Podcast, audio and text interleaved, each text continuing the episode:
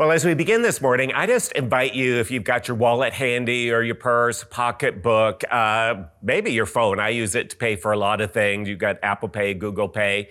Uh, take out something that maybe represents money. Maybe, maybe there's a little bit of change in the couch where you're sitting.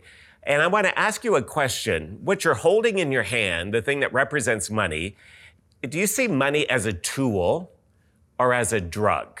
And I know that may seem like an absolute crazy comparison, but an article was written a few years ago by a couple professors from the University of Exeter really asking this question.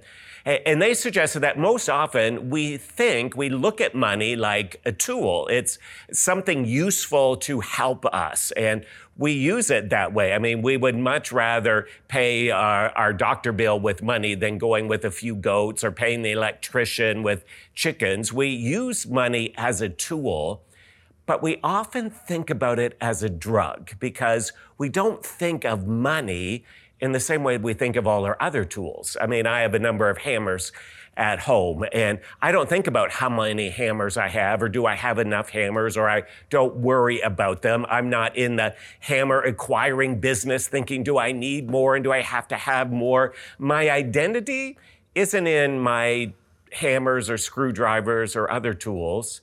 Uh, but sometimes we feel that with money. It's like, do we have enough? Do we want more?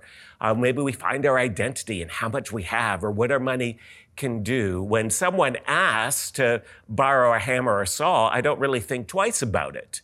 And uh, I'm not worried if they don't return it, really. But if someone asks me for money, I think about it and I'm worried about are they going to give it back to me? And what often happens is we think of money as a drug. We want to use it as a tool, but we think about it as a drug. But the early church didn't see it that way. They somehow were released from seeing money as a god or as a drug, and they used it as a tool. And when you surrender money to our Heavenly Father and the Holy Spirit empowers it, something incredible happens. This is what we read about in the church in Acts 2, verse 42 says they, the early church, devoted themselves to the apostles' teaching, to fellowship, to the breaking of bread, and to prayer. And everyone was filled with awe at the many wonders and signs performed by the apostles. And all the believers were together and had everything in common. And they sold property and possessions to give to anyone who had need. And every day they continued to meet together in the temple courts. They broke bread in their homes, ate together with glad and sincere hearts, praising God and enjoying the favor of all people. And the Lord added to their number daily those who are being saved. In fact, a couple chapters later, it says that no one among them had a need. That somehow there was this rich generosity in the church. No one had a need. And everyone like was in awe of what God was doing. And somehow I think that Holy Spirit awe was centered around some of the generosity. We talked about that last week with hospitality, but with generosity and the early church didn't see money as a drug, they used it as a tool for the kingdom, surrender to God. And today we're finishing up our series, We the Church. We've been talking just about the various aspects of the church. It's a worshiping community, a learning community, a family together. It's a powerhouse in the city and, and in the world. And today we want to just and with just this thought about the generosity and the power of generosity, and look at three principles that really helped the church move from seeing money as a drug to seeing it as a tool. But before we go there, I want to talk a minute about the wall.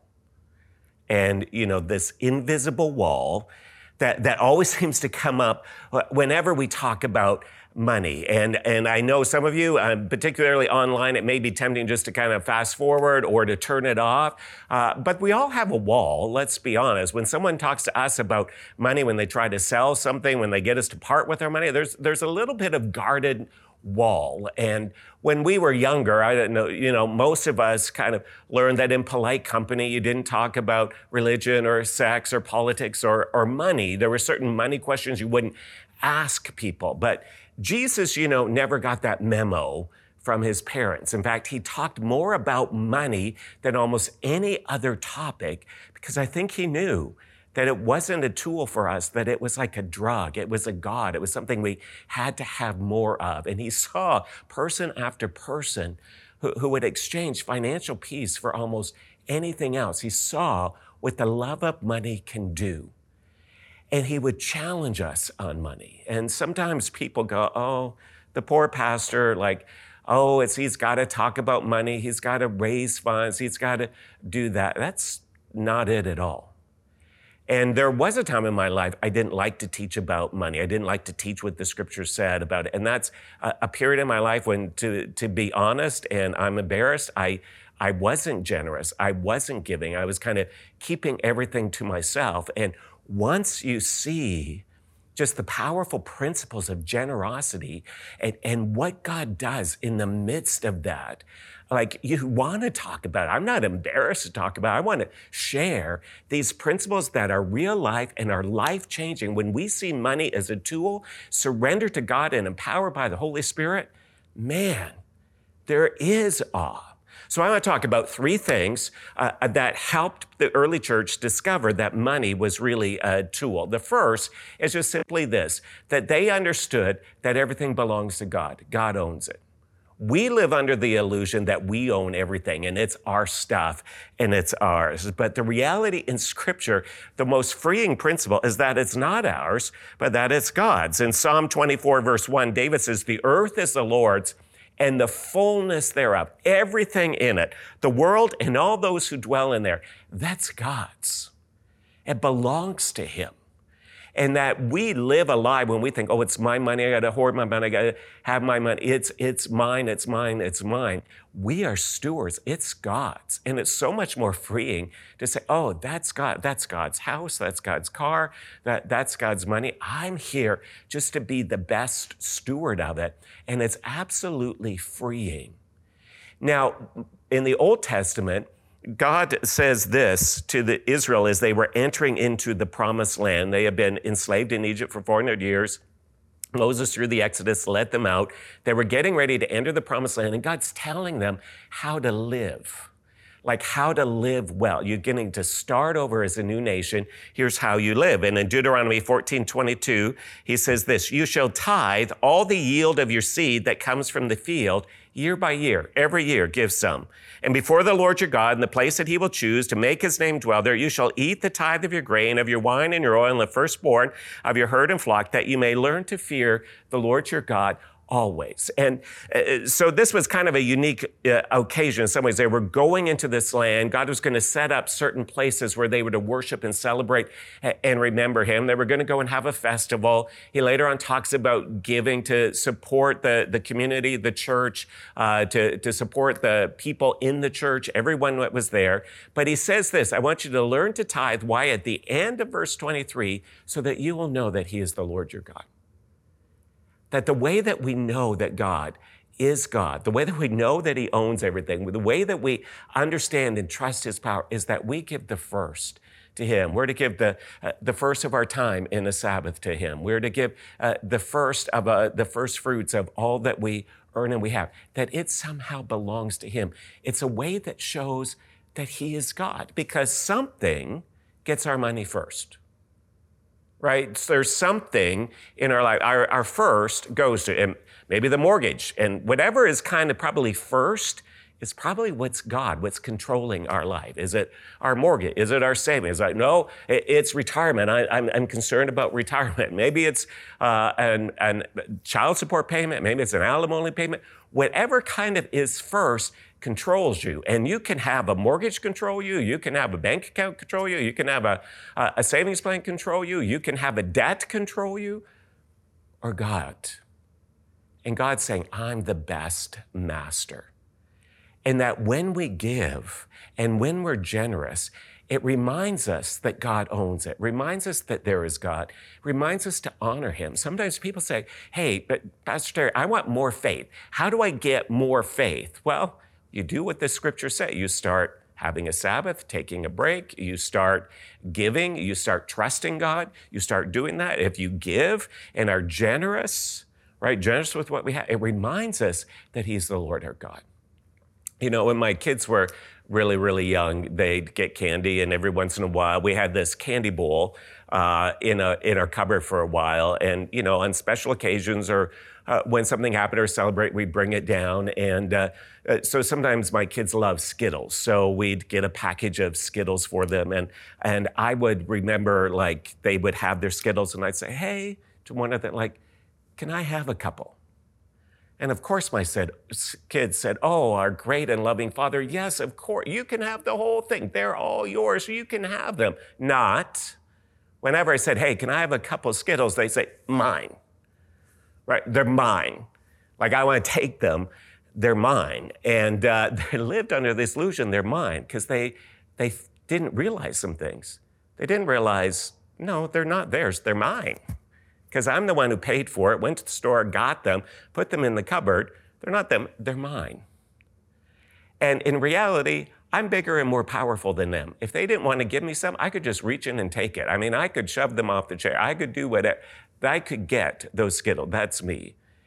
And in reality, I could go and buy way more Skittles for myself. I could buy more Skittles imaginable uh, for those kids. But what do they say? They're mine. And in a similar way, don't we do that?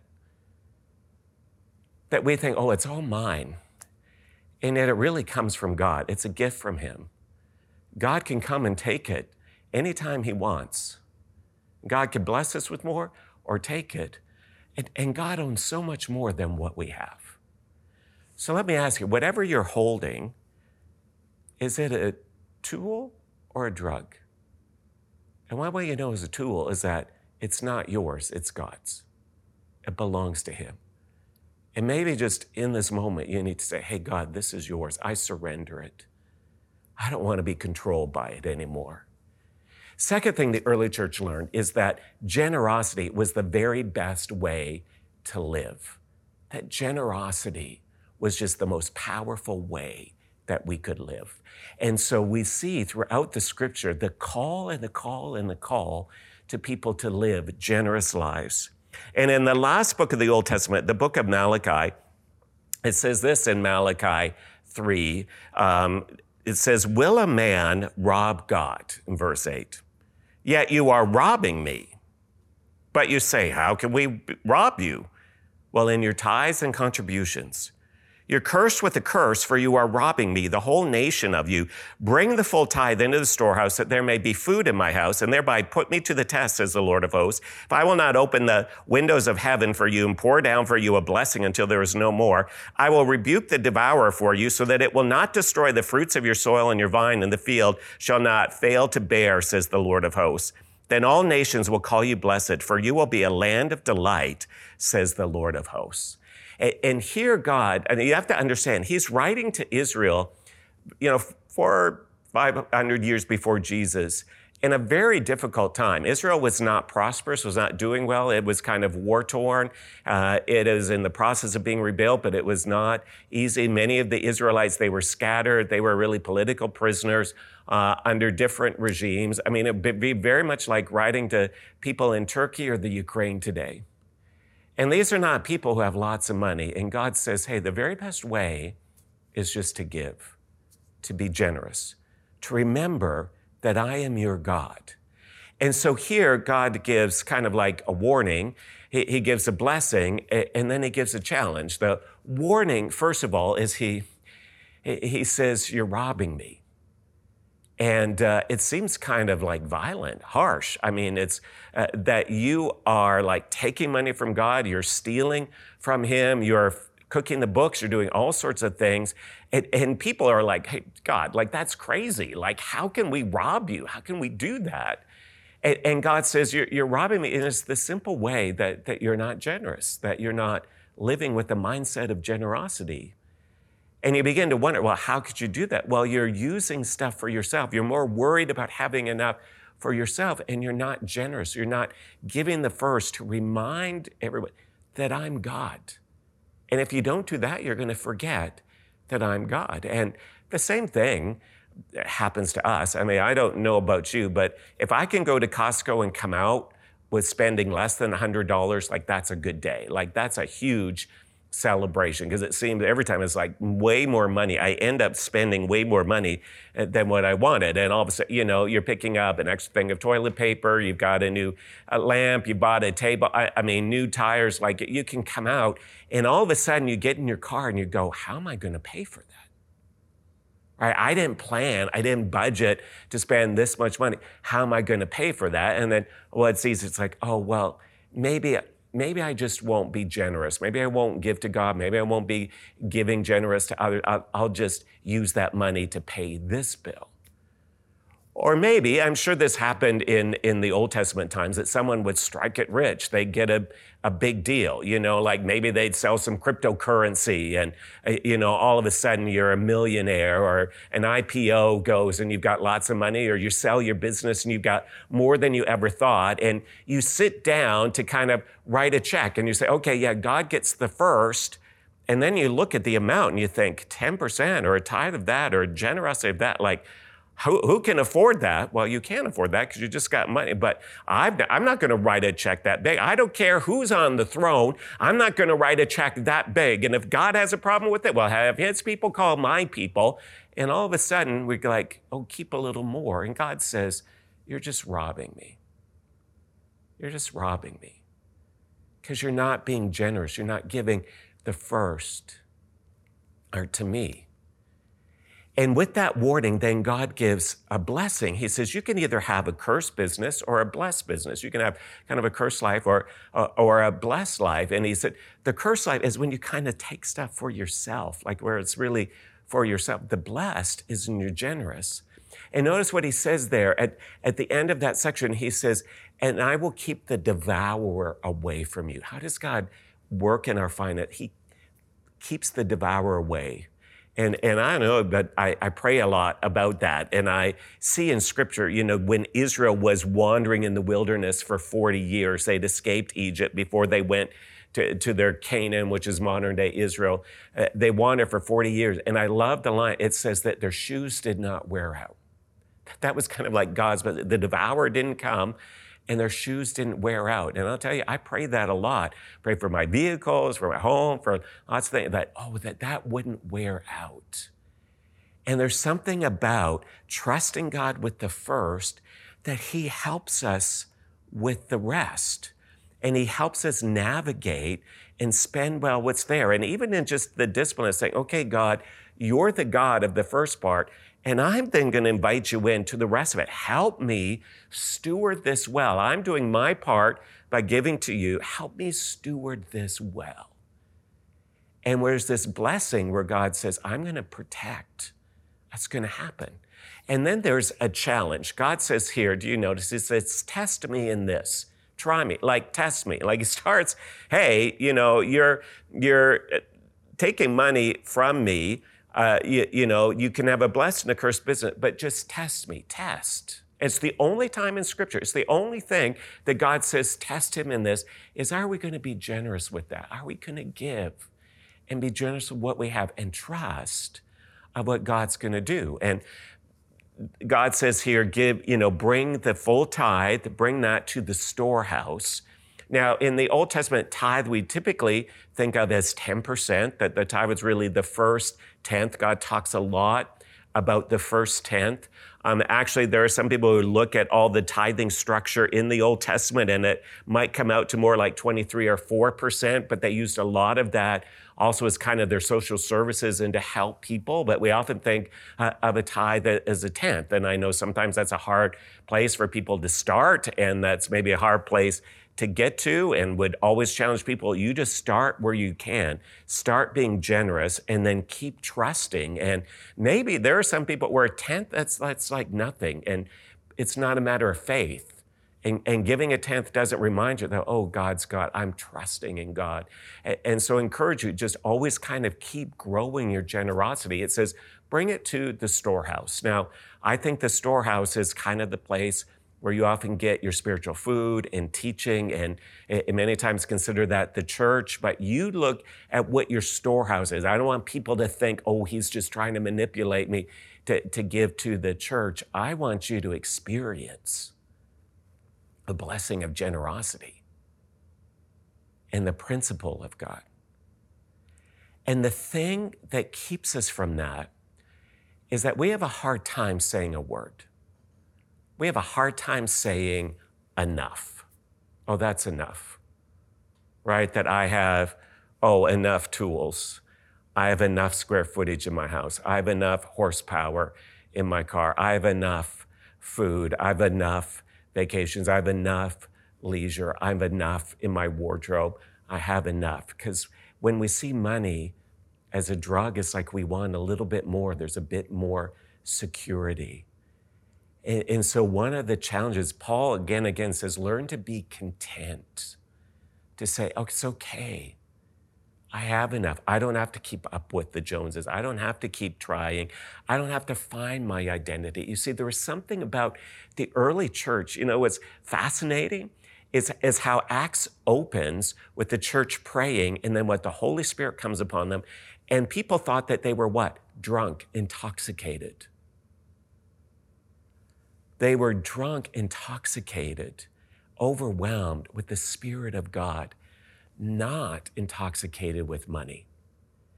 And when you see that God is more than enough, He is more than enough, then you can say enough and you say, oh, money is not my drug, it's a tool. The third thing is that the early church, they hungered and they longed for what the scripture would say is like a harvest of righteousness, for good things to happen. Now, sometimes we look at scripture and we get this all a little bit mixed up. And, and sometimes you hear people or people like, oh, if you give, then you're going to get. Like if you invest 50, God's going to bless you with more. If you give here, it's going to do that. And, and that's not really scripture. We call that prosperity theology, which is not really, I don't think, biblical. Yet there is always a kernel of truth, and there is a principle. Paul, or God's Malachi says it here in Malachi. There, there is a blessing. There's something that comes from being generous, and it's not more money to spend on yourself.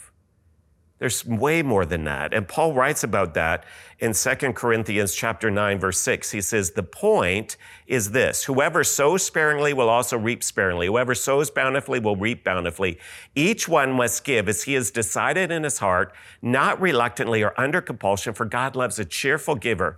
And God's able to make all grace abound to you, so that having all sufficiency in all things at all times, you may abound in every good work. For it's written, he has distributed freely, he's given to the poor, his righteousness endures forever. Now, he says in verse 10 He who supplies seed to the sower and bread for food, who's that's God, will supply and multiply your seed for sowing and increase what? The harvest of your righteousness.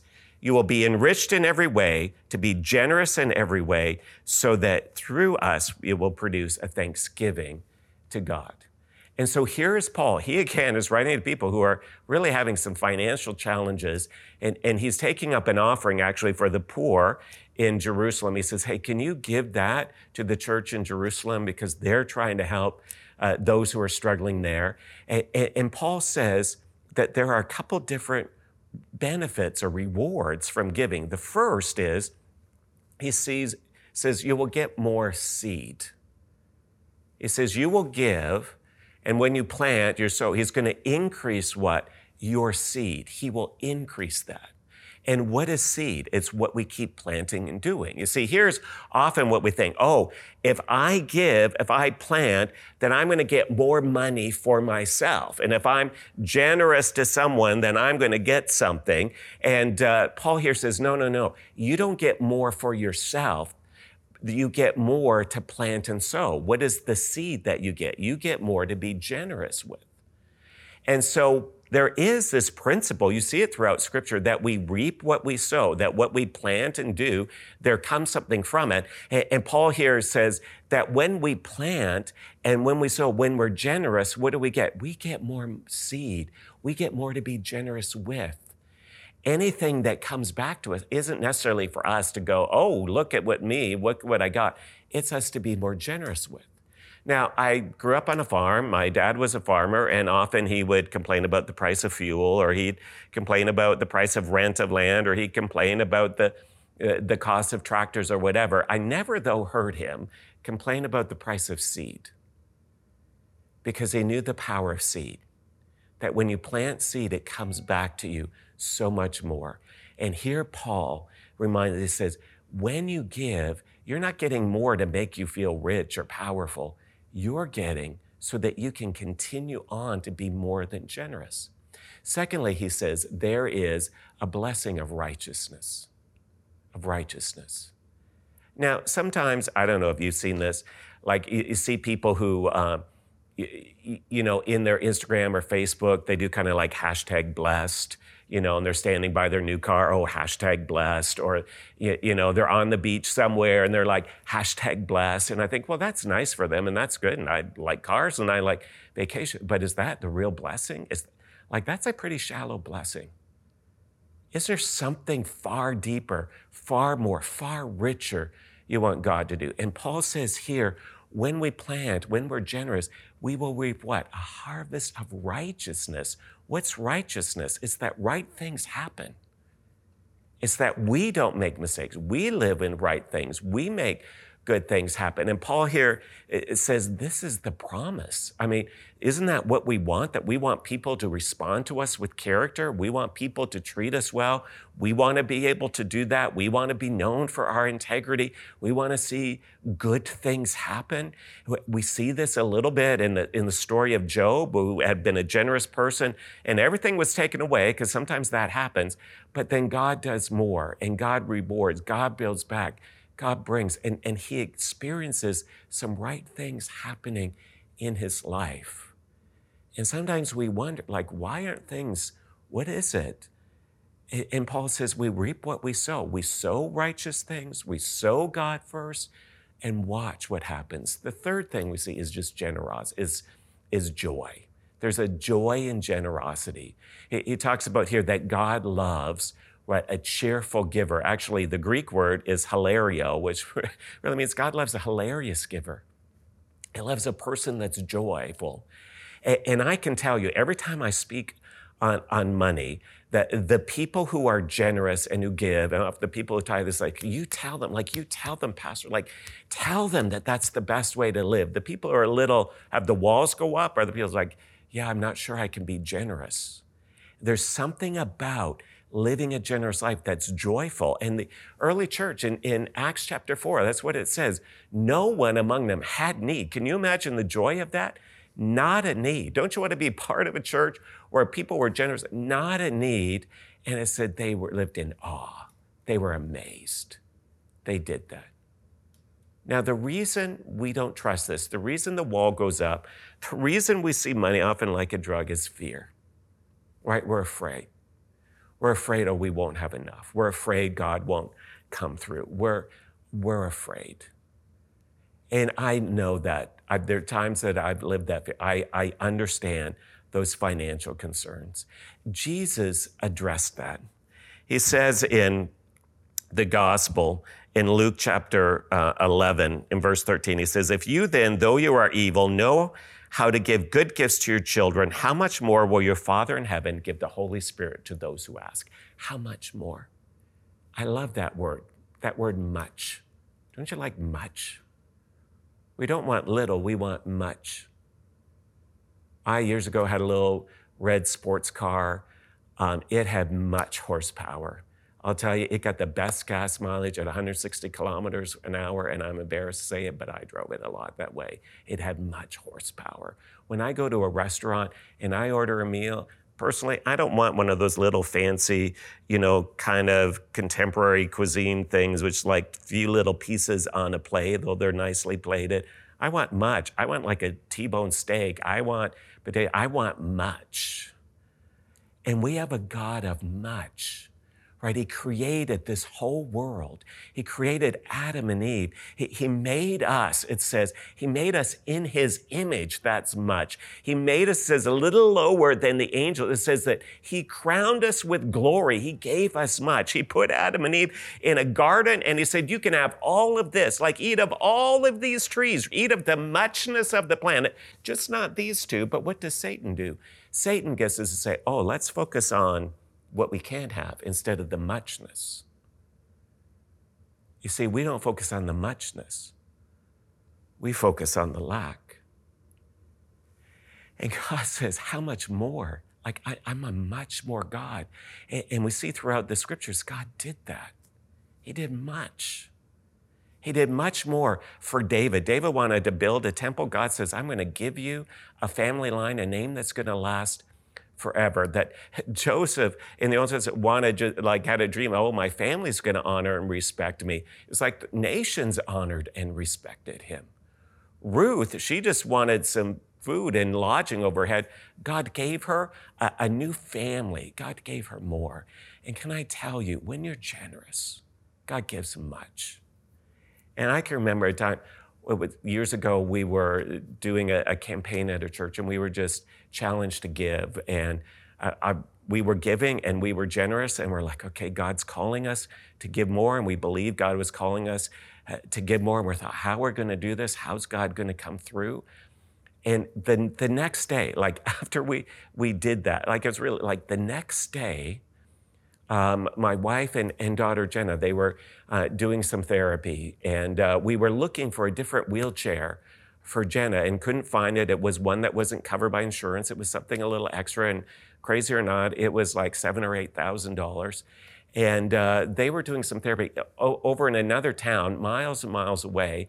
And in the waiting room, they met someone. They somehow got talking about this who said, "Oh, I saw that exact same wheelchair at Goodwill for like 50 bucks." And the Goodwill was like a mile from my house. And Chantel calls and I went, we picked up this wheelchair. It was like a gift. We brought it home. It looked brand new. It didn't look uh, hardly wore. And it was like we had a celebration. We had a party because we thought, there's the muchness of God. We trusted God. And God provided. And God provides in ways that we don't even think. So I invite you just to think where, first of all, are, are you in some way robbing God? Like I, I said, you've got to do business with that. I'm not asking. I, I'm, don't, don't look at me for guilt, but you, between you and God, are you living a generous life? And you know the muchness and the blessing that will come?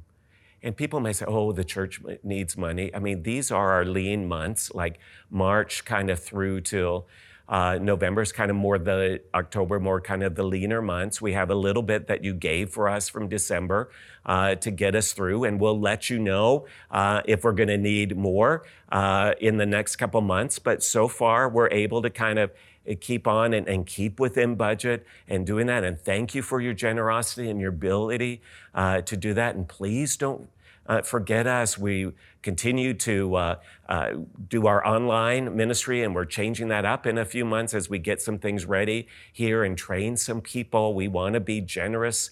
Uh, to others. There's some ministries that we would like to start. We praying for uh, you know 100 people at Alpha uh, come this coming season. That's a lot to provide for, but we believe God wants us to reach this community, and we want to be generous to our town. And, and so I just invite you just to take a moment. We just want to give you an update. I just want to invite uh, some people from the Scott Mission here as we give you an update about what's going to happen with our Scott Mission. Well, I'm privileged to be here with Peter Duraisamy, who's the president and CEO of the Scott Mission, and we're very excited about developing this partnership uh, with the great organization that you lead and to really help people in our community with food insecurity. But I know, Peter, that you're very busy at the mission, and so would you mind just sharing with us some of the things that are happening there? Pastor Jerry, thank you so much for having us. I, I feel so privileged and and and this is God working. Mm. You know, I always think of Psalm 33:1 where the Bible says how good and pleasant it is when brothers live in unity. And I see as we live in unity, as we come together, there's an oil that's being poured. Um, Scott Mission, a little bit about Scott Mission. Uh, it's a beautiful place. I've been there for 33 years. Uh, it's been uh, there for 81 years. Uh, it's helped the most needy people in our city, in right downtown Toronto, whether it's homeless people, whether it's families. Uh, there's about 5,000 families coming from all across the city, whether it's children who need to go to camp or it's a daycare, after school program, and the list goes on. And uh, that's what Scott Mission is all about. Pastor Terry, when we celebrated our 75th anniversary, that's when the board and the management looked at and said, what will, be, what will it look like when we celebrate our 100th anniversary? So we went on a strategy to look at the next 25 years and, and see what it looks like. And out of that came four basic objectives, especially the first two objectives, where uh, the first one was uh, taking care of the basic needs, and which we're good at. We've done it for 81 years, and so let's enhance our basic needs. And the second one was a whole transformational journey. How do I take a homeless man who's homeless to become completely healed and back into the community? So this was a journey, and, and, and this triggered a whole lot of changes at Scott Mission. We started enhancing, and the hub and spoke model came in. Let me try and explain that. You know, Scott Mission has been in downtown Toronto for 81 years, and people from all across the city, about nearly 5,000 families, have come to the uh, downtown location. For me, it's like Acts 1:8, where it came in and he said, You shall be my witnesses. The Holy Spirit shall fall upon you, and you shall be my witnesses in Jerusalem, Judea, and Samaria, and Acts chapter 2, that dispersal starts taking place all across Jerusalem. In Acts chapter 10, it disperses all the way to Judea and Samaria. And, and to some extent, the question became, and the hub and spoke models, how can you touch the remaining part of the city? How can there be us not just being centered in downtown Toronto, but how can we have the spokes, the different groups of people? We could have different locations, but can we create spokes and other churches, other, other organizations, or we ourselves being present there to touch whether it's a school, whether it's a community? And that's where the hub and spoke model was birthed. And God gave us a beautiful building in the West End which we can, you know, where we can, uh, you know, sort our foods and uh, bring in our groceries, and and we get so much of good, so much of uh, food and clothing and and and household items that's coming in, so we can sort it well, and then we can disperse it and ultimately see the city being touched, the most needed people in the city being touched through this hub and spoke model. So you're in the process of doing more downtown opening up the, the hub where all the food and everything for distribution. And then we're talking about potentially being one of those spokes, right, to help distribute those food uh, to people in this area who have need. What excites you about that particular partnership? So many things. I, I, I love what Bayview Glen stands for. I love what you guys are already doing in your community and, and, and us coming together. It's literally uh, two like-minded people coming together, two organizations who are so uh, God-centered coming together. But in a practical sense, I, would mentioned about 5,000 families coming from all across the city. And there's a whole bunch of families coming from this community, from the north end of our city. There's a whole lot of people coming in. Can you imagine those people coming and, and the church coming and you, they becoming part of your community? And not just food and clothing, which is amazing, and that'll open the door, but into a transformational journey that they are in. And that's what excites me. It's just, it's just so beautiful that this can happen in the partnership.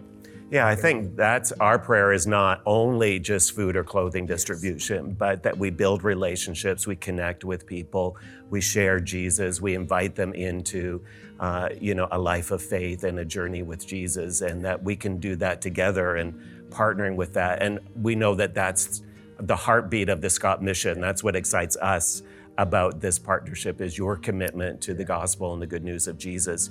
What are ways in the next short while that people at Bayview can get involved and connected? I know many of them they're waiting. What's what's next?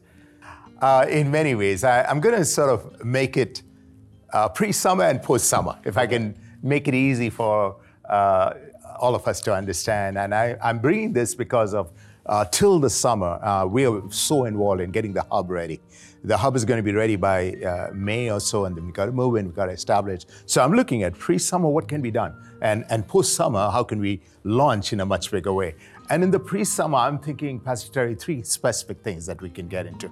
Uh, one is uh, the whole the, the, beautiful house that you have, and you know how can we start talking and helping each other and uh, you know how do the clients what will be the flow of the clients and how can that best be done?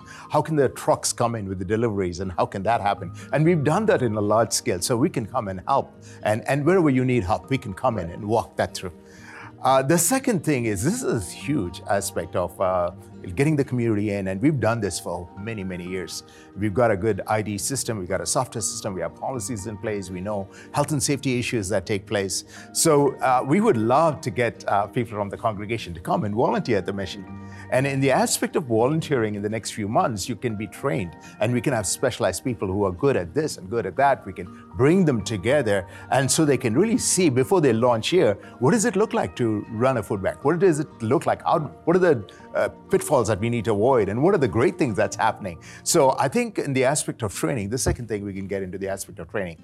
And the third thing is I think we can start a pilot. It's a, it's a small pilot, you know, of uh, distributing food and uh, clothing, especially food, packed food, that you all can come and pick up from Scott Mission, bring it here, and start distributing it to the community. So it's really like a pilot program. So I'm excited. Those three things can happen pre-summer. Uh, Pastor Terry. And post summer, uh, I think there's going to be a few months we really need to put our heads together, come together, and see how can we launch, uh, possibly in the fall, uh, how can we launch that? So post summer, we can get into the the bigger aspect. So we're developing the partnership slowly, working at uh, with you where you with all the busyness that you're at.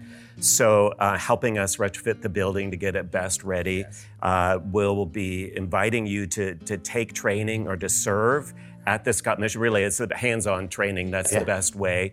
Uh, in the next few months, I know many of you have signed up. Uh, you can still go to our website and sign up to be a part if you want, and find out more about that training. And then uh, early summer, we hope to begin some food distribution in a smaller scale. Yeah but groceries that we can give and invite and already begin to bring people here. Well, we're really excited, Peter. Thank you for being willing to partner with us and we're just believing that God has great things Amen. for our city. Um, can I just pray for us yes, and, and yes. for people this morning? We've been talking about generosity and the call to be generous. So, Lord, I thank you for just uh, Peter and the Scott Mission and all that they do. And Father, we ask that your blessing would be upon them as they finish new buildings, as they move, as they begin their hub and spoke model. We just pray that you would give them wisdom and discernment and openness in our city. We pray for us as we partner together. We pray for our city. We pray that we would see fewer people hungry. We pray that we would see more people home in homes. And Father, we just ask that your hand would be upon us and that we would see people come to know Jesus. Lord, make us generous people in Christ's name. Amen. Amen. God bless you. Have a great morning. Thank you, Peter. Okay. Thank you.